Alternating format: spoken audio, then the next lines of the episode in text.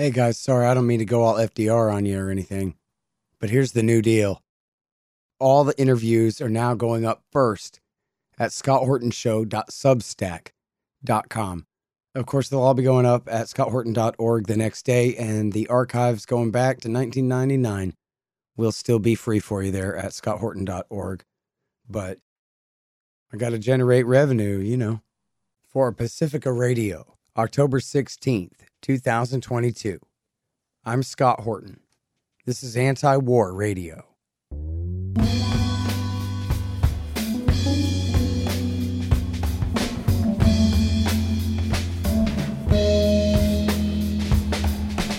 All right, y'all, welcome to the show. It is Anti-War Radio. I'm your host, Scott Horton. I'm editorial director of anti war dot com and editor of the new book, Hotter Than the Sun, Time to Abolish Nuclear Weapons. Find my full interview archive, sign up for the podcast feed, and so forth at scott horton dot org and at youtube dot com slash scott horton show. All right, you guys, on the line, I've got Katie Halper. She is the host of The Katie Halper Show, a live stream YouTube show, podcast, and W B A I radio show. That's Pacifica in New York City. And she is co-host of the YouTube show and podcast Useful Idiots, which she used to uh, co-host with Matt Taibbi, but uh, he's writing a book. So now Aaron Mate is a co-host of Useful Idiots, and uh, she has written for The Nation, The Guardian, New York Mag, and The Hill, and other places too. Welcome to the show, Katie. How are you doing? Good. Thanks for having me. Happy to have you here. I haven't you... written for The Hill, by the way. I used to appear on The Hill, which we can get into, but yeah. I oh, there you go. Them. Yeah, well, that's our subject today, is your relationship with The Hill and what all's behind that. You made some uh, very interesting and important news in the last couple of weeks here, and so um, happy to have you on to catch up, and especially hopefully to get any later developments in the story that maybe we don't know of.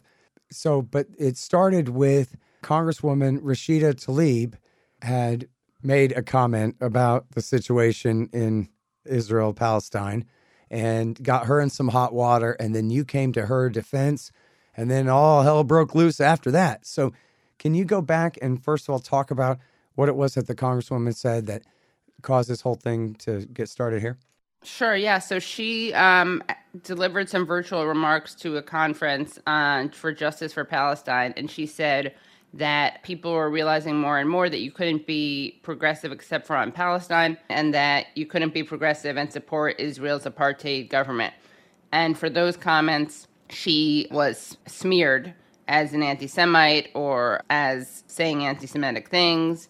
Jonathan Greenblatt from the Anti-Defamation League, or A D L, totally misrepresented what she said. He, she said, he said that she had, um, you know, implemented a litmus test for American Jews, had nothing to do with American Jews, what she had said.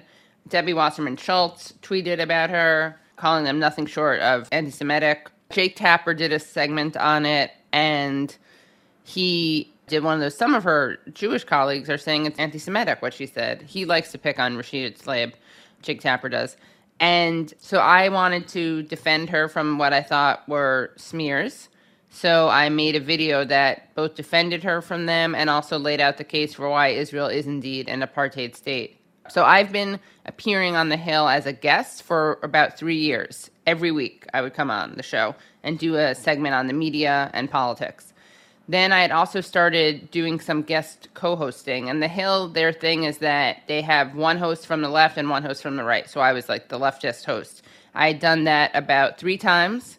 The time I'm talking about was my fourth time, and I had booked two other appearances. So I was actually supposed to be in, I was going to be in D C this whole week because I was going to host this past Monday and next Monday. So um, when you're a host, you get to do these things called radars that are basically monologues delivered straight to the camera. And I decided that my monologue that I would do, my radar, was going to be about Rashida Tlaib and her, the attacks against her and the controversy over whether or not Israel is an apartheid state. I should also add that Jonathan Greenblatt also said that Israel is not an apartheid state. That had happened the week before, and so I decided to write my monologue about that, my radar about that. I made the case that it was an apartheid state by citing international human rights organizations like Amnesty International, Human Rights Watch. I cited Palestinian human rights organizations. I cited and quoted B'Tselem, which is an Israeli human rights organization. All of these places have said that Israel's an apartheid state. I looked at and quoted the United Nations and the International Criminal Court because apartheid's actually a crime in international law. And then I also cited and quoted Israeli officials who have said that Israel's either an apartheid state now or would become one. And this included Israeli prime ministers. A handful of them had, had said that. And then I cited and quoted Nelson Mandela, Bishop Desmond Tutu, and Naledi Pandor, who is a current minister of foreign affairs for South Africa, who had recently said at the United Nations General Assembly that there is a growing mounting consensus that Israel was an apartheid state. And interestingly enough, in her address, she cited Daniel Levy, who was an Israeli negotiator during the Oslo peace talks, who himself had said that it's an apartheid state. And so I delivered my monologue. I they filmed it. I did more hosting for that day and left. And on my way out, I got a call from a producer saying, the higher-ups here uh, saw the radar that you did on Israel, and they don't want to run it, so we're not publishing it. And I was like, why? And she said that she didn't know, but there was a new policy at The Hill where they no longer did op-eds, either written or video form, about Israel. So I thought that was kind of ridiculous, and I said, well, what if you run the the radar or the monologue, but you can have someone from an opposing, you know, with opposing view respond to it? You could have me talk about it with someone who disagrees, or you could just have someone who disagrees. I was trying to be flexible because I really wanted to get it out there because I thought it was an important thing to say. That was on a Monday. And then by Wednesday, I was still talking to the producers. They were optimistic some kind of compromise could be met, meaning we could somehow, you know, still run it maybe with someone disagreeing afterwards. Okay, then something that they had said, by the way, was that They couldn't do, they weren't doing op-eds on Israel, but you could do a segment on it. A segment is what I would do every week as a, a guest. That's considered a segment, for example. So they said that you could do those. That That's what the producer's understanding was. So then Wednesday afternoon, I get a call from the uh, editor-in-chief of The Hill, and he said, we're not going to run the the radar. And I said, okay, why? And he said, well, we got we get lots of pitches all the time, uh, and we don't take them. Now, that's that was just a bullshit response because, as anyone who works there will tell you, when you do one of these monologues, these radars, there's no editorial overview. You just literally email the team your monologue, they load it into the teleprompter, and you then read it the next day. And Ryan Grimm, who covered what happened for The Intercept, he himself used to be a host at The Hill, and he estimates that he did about like one hundred fifty of these radars and never had anyone looking at it with any feedback. So I thought that was not a very sincere reason. Then the editor-in-chief, Bob Cusack, who called me, also told me that it wasn't in their sweet spot of coverage, which was domestic as opposed to international. That also did not ring true because, first of all, there's a domestic angle to this because we're talking about Israel, and the United States constantly brags that Israel's a special friend, but also just because we were talking about Rashida Tlaib. But on top of that, I know as someone who's been both a guest and a host that international issues are frequently discussed on the show. I know that because I've discussed them. Another thing I want to add is that I had many times as a guest talked about Israel, so I really had no idea this was an off, out-of-bounds topic. Because I had talked about Israel very critically. I had mentioned that they lied about killing Shireen Abu Akleh. I had done a, uh, a segment where I talked about Israel shuttering these human rights organizations. I'd done a segment about Israel um, bombing a cemetery where children were visiting their grandfather's grave. Um, so this was not, I, I thought, a, a taboo subject at The Hill. So the guy, when the editor-in-chief tells me I, they're not going to run the radar, I text the producers and say, okay, can I talk about it during my segment tomorrow? I wasn't being like, I didn't think, I, I wasn't being cute about it or like defiant. My understanding was that Israel was not acceptable for op-eds, meaning written or video op-eds, but was for segments. So I asked if I could do that. Then they told me to check my email, and that's when I saw an email from an executive at The Hill who told me, "We won't be needing you to do your segment tomorrow. Please send any unpaid invoices. Best of luck." So that was, it, it took them three days to end a, three days of my trying to get a radar out there and being flexible.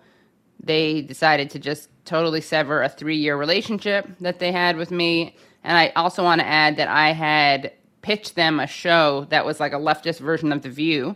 We actually shot a pilot for it. It was with me and Brianna Joy Gray, Abby Martin, Rania Kallek. And Man, not only had we... Sh- Yeah, it would be great, right? And not only had we shot the pilot, they released a segment and it did really well on YouTube, and they were excited about that. They were going to show that edited pilot to the higher up. So there was no problem, you know, with my work for The Hill. And then, yeah, and then this happened. Man. So I'll tell you, uh, this is such a story, and there's so many important things here. But I want to say right now that people, and this will be in the show notes, and it's the video that you eventually did go ahead and release. Oh, right. Sorry. Yeah. Let me just add one more thing. Sure. So then I went, I, I had, when I realized they weren't going to be, potentially weren't going to be running the video, I reached out to Rania Kallek at Breakthrough News and said, I have the script. I, she saw the script. She loved it.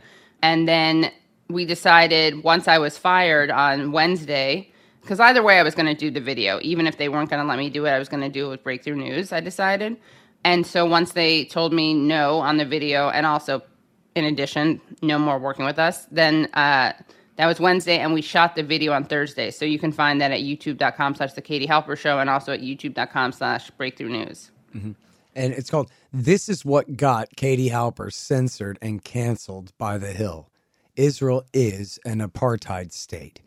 So I want to get to that, actually, in a minute, but on the story of the censorship and this and that, I know you've been interviewed a few times, and this is now a couple of weeks ago, the last week of September we're talking about here. So I wonder if The Hill has had any further comment from their side no. of the story on this to anyone. No, yet. They haven't given any comment. The only thing that they did comment on was, and we know this because Brianna Joy Gray, who's one of their left-wing hosts, um, she actually addressed this on The Hill. She decided to stay at The Hill, but she very strongly condemned their decision and kind of called bullshit on it, and she said that they they said that they weren't going to run the radar for stylistic reasons, which I don't think anyone believes. Does that mean they didn't like your hair? Yeah, I know exactly. Yeah, they were fine with it, and and my hair gets lots of positive feedback on the on YouTube. So your hair's great, for better or for worse. Yeah. Um. Sometimes it's annoying uh, that it's subject of of discussion, but that's okay. Better than everyone hates it. Yeah, totally. And- yeah. And, uh, of course, the point here is just it's a poor excuse from them because they don't have another argument to use. Right. Right. Uh, now, what about the New York Times and the Washington Post? Because it's not like you're an A-list media figure, but you're like a strong C at least. And The Hill oh, is you. obviously very important. And so this is newsworthy. There should have been a write-up in the Wall Street Journal, New York Times, and Washington Post. So how about that?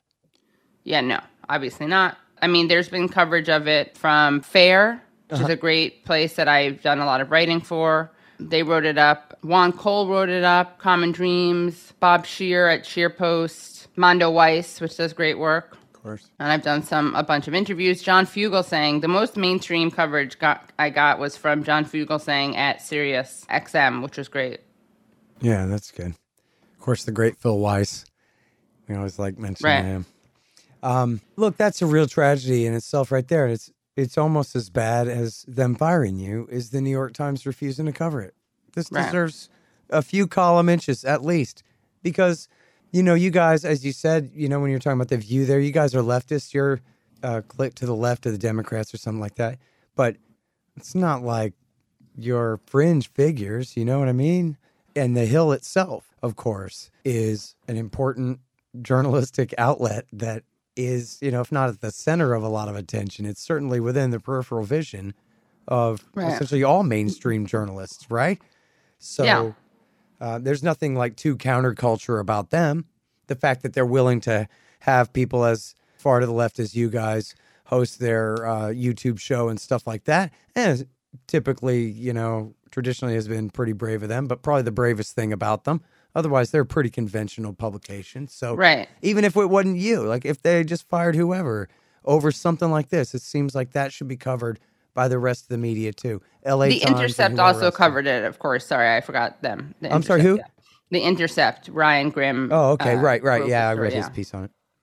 And he had his own story to tell, as you cited there, saying that, right. hey, their story and, doesn't add up here, because trust me, I used to work right, there. Right, he knew from the inside working there. And Branko Marcetic uh, did a great piece at Jacobin. It's called Left-Wing Journalist Katie Halper's Been Fired for Calling Israel an Apartheid State. Mm-hmm. And he goes through the fact that Nexstar, so Nexstar Media Group, Incorporated, bought The Hill for one hundred thirty million dollars last August. And then in September, Psagot Value Holdings Limited, an investment firm in, based in Tel Aviv, bought sixty-one hundred shares in Nexstar for more than one million dollars. Also, Nexstar hired to be um, hired for the position of managing editor of News Nation, and that's its cable channel. They hired Jake Novak, who is a journalist who had worked right before coming to Nexstar. He spent um, a year and a half as the media director of the Israeli Consulate General in New York. And he's also has written approvingly of Trump's dropping of U S support for the two-state solution. And he even defended Israel's building of more settlements and actually said it would, quote, bring more peace, prosperity, and freedom to both Israelis and Arabs, end quote. He also uh, led a presentation at Bar-Ilan University called Defending Israel Against Media Bias, How to Fight News Media and Social Media Bias Against Israel. The best defense is good offense. Yeah, so no, that, that sounds about right. Sorry, hang on just one second. Hey, guys, anybody who signs up to listen to this show by way of Patreon will be invited to join the Reddit group.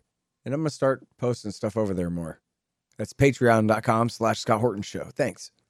Hey, y'all, Libertas Bella dot com is where you get Scott Horton Show and Libertarian Institute shirts, sweatshirts, mugs, and stickers and things, including the great Top Lobsters designs as well. See, that way it says on your shirt why you're so smart. Libertas Bella, from the same great folks who bring you ammo dot com for all your ammunition needs, too.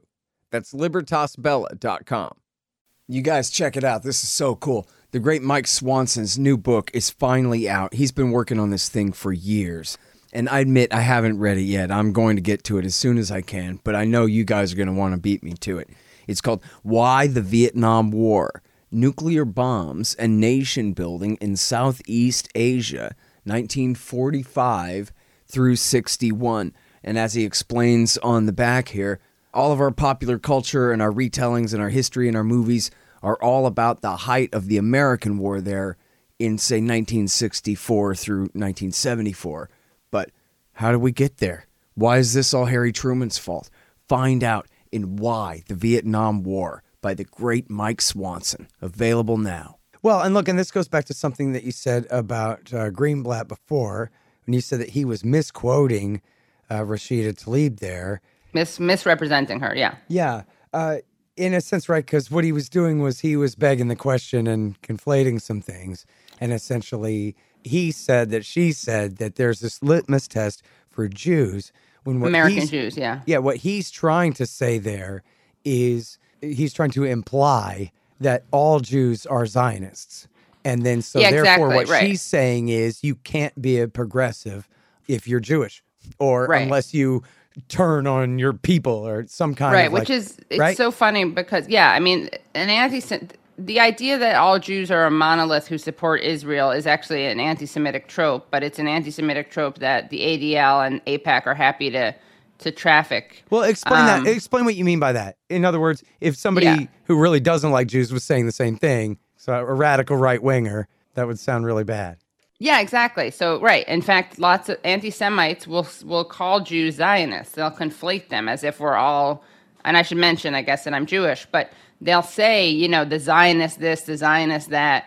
It's a shorthand for Jew when you're an anti-Semite, and it's also basically an implicit shorthand for Jew when you're a uh, AIPAC person or A D L. But they they have to suggest, because they can't really defend what Israel does, they have to suggest that um, being Jewish means being Zionist and that criticizing Zionism is criticizing Jews or anti-Jewish. So if you're anti-Zionist, you're anti-Jewish.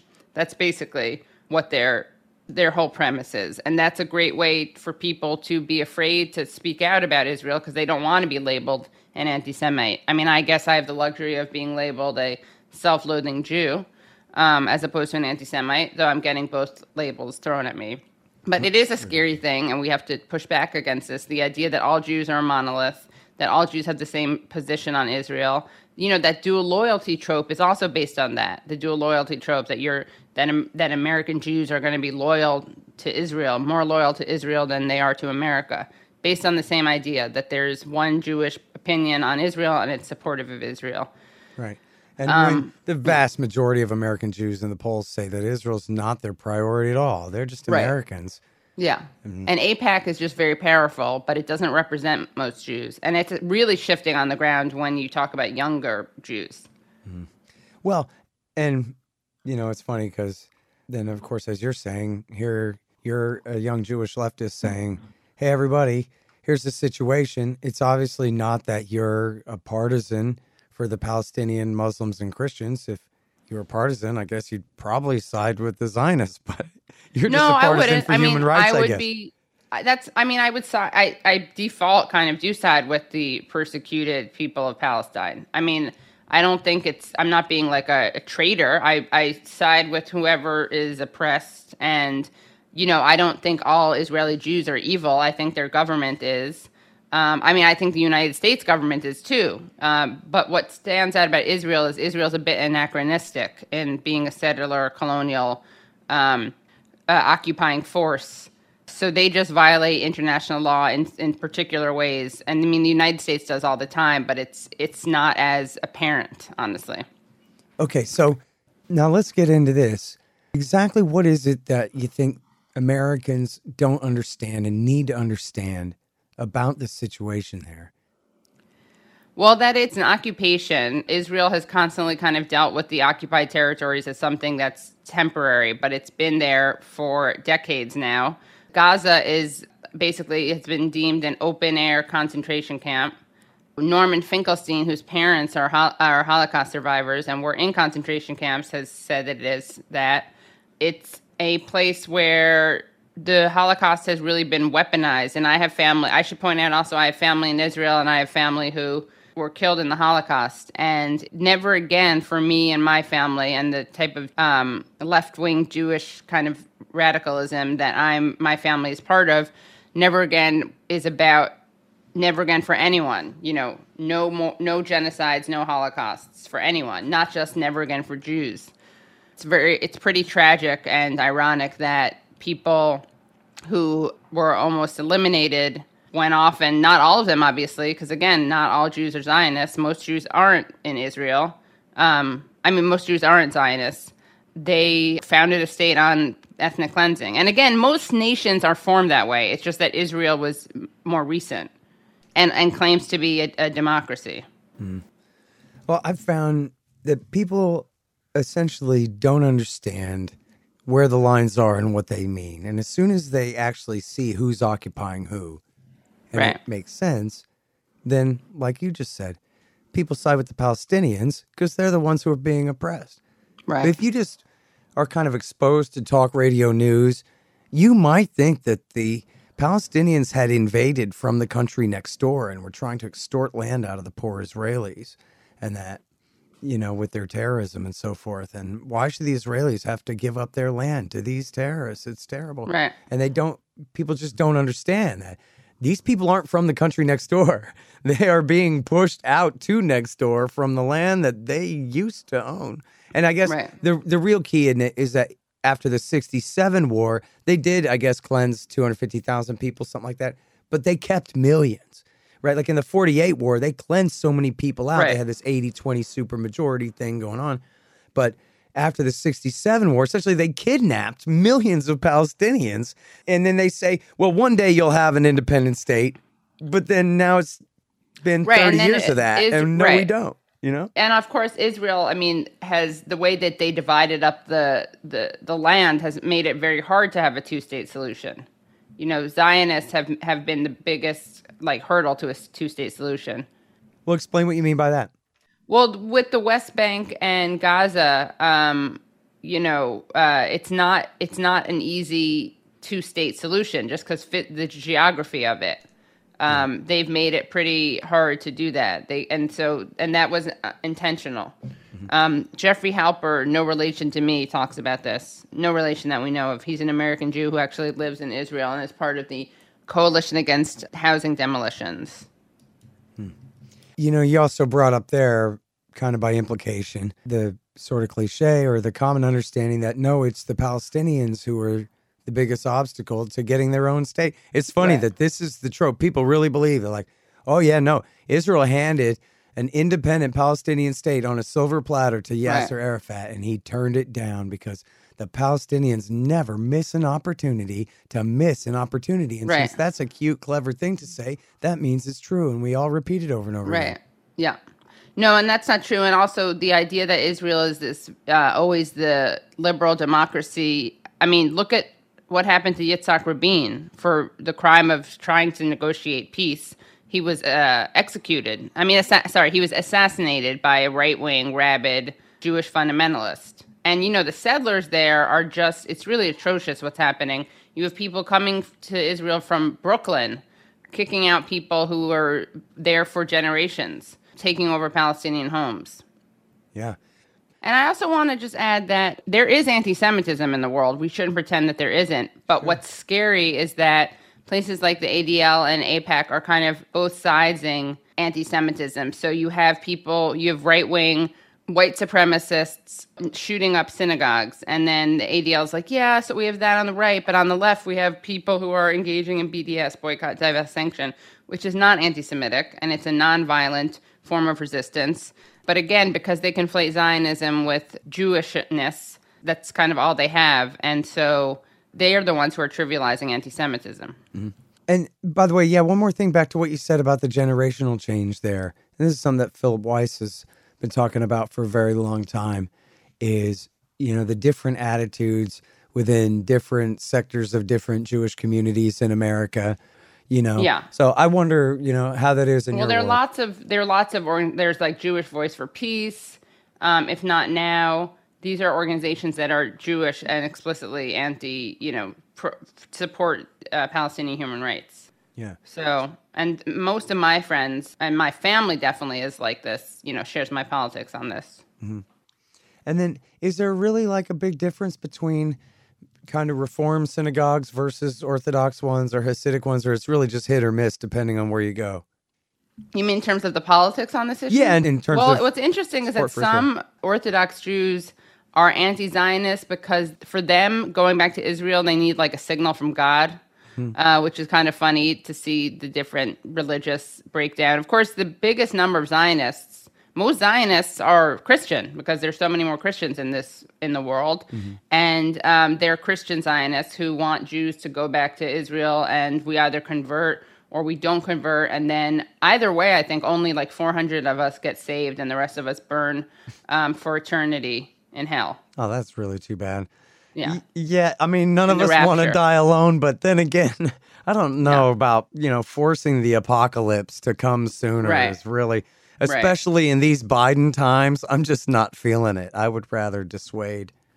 Yeah, not. I'm not pro-rapture. Yeah. Hot take. You Jesus, heard it here first. Hold your horses, man. Yeah. Speaking from one Jew to another, Jesus, please, please pause. Yeah. Yeah, there you go. Um, and and yeah, it's interesting what you say about the uh, the very religious anti-Zionists who, you know, they really are committed not just to their own beliefs on that, but in terms of justice for the Palestinians too, right? From what I've seen of them, they seem to be very principled and and very good people sticking up for the Palestinians.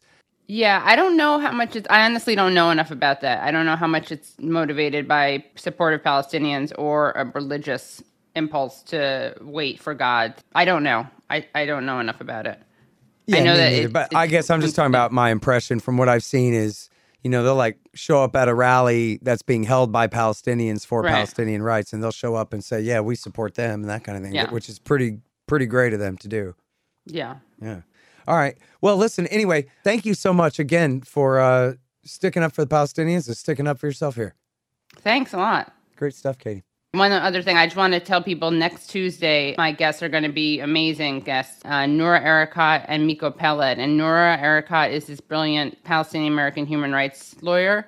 And Miko Peled is a fascinating figure. He's great. He wrote a book called The General Son, an Israeli in Palestine. He is the son of a decorated Israeli general.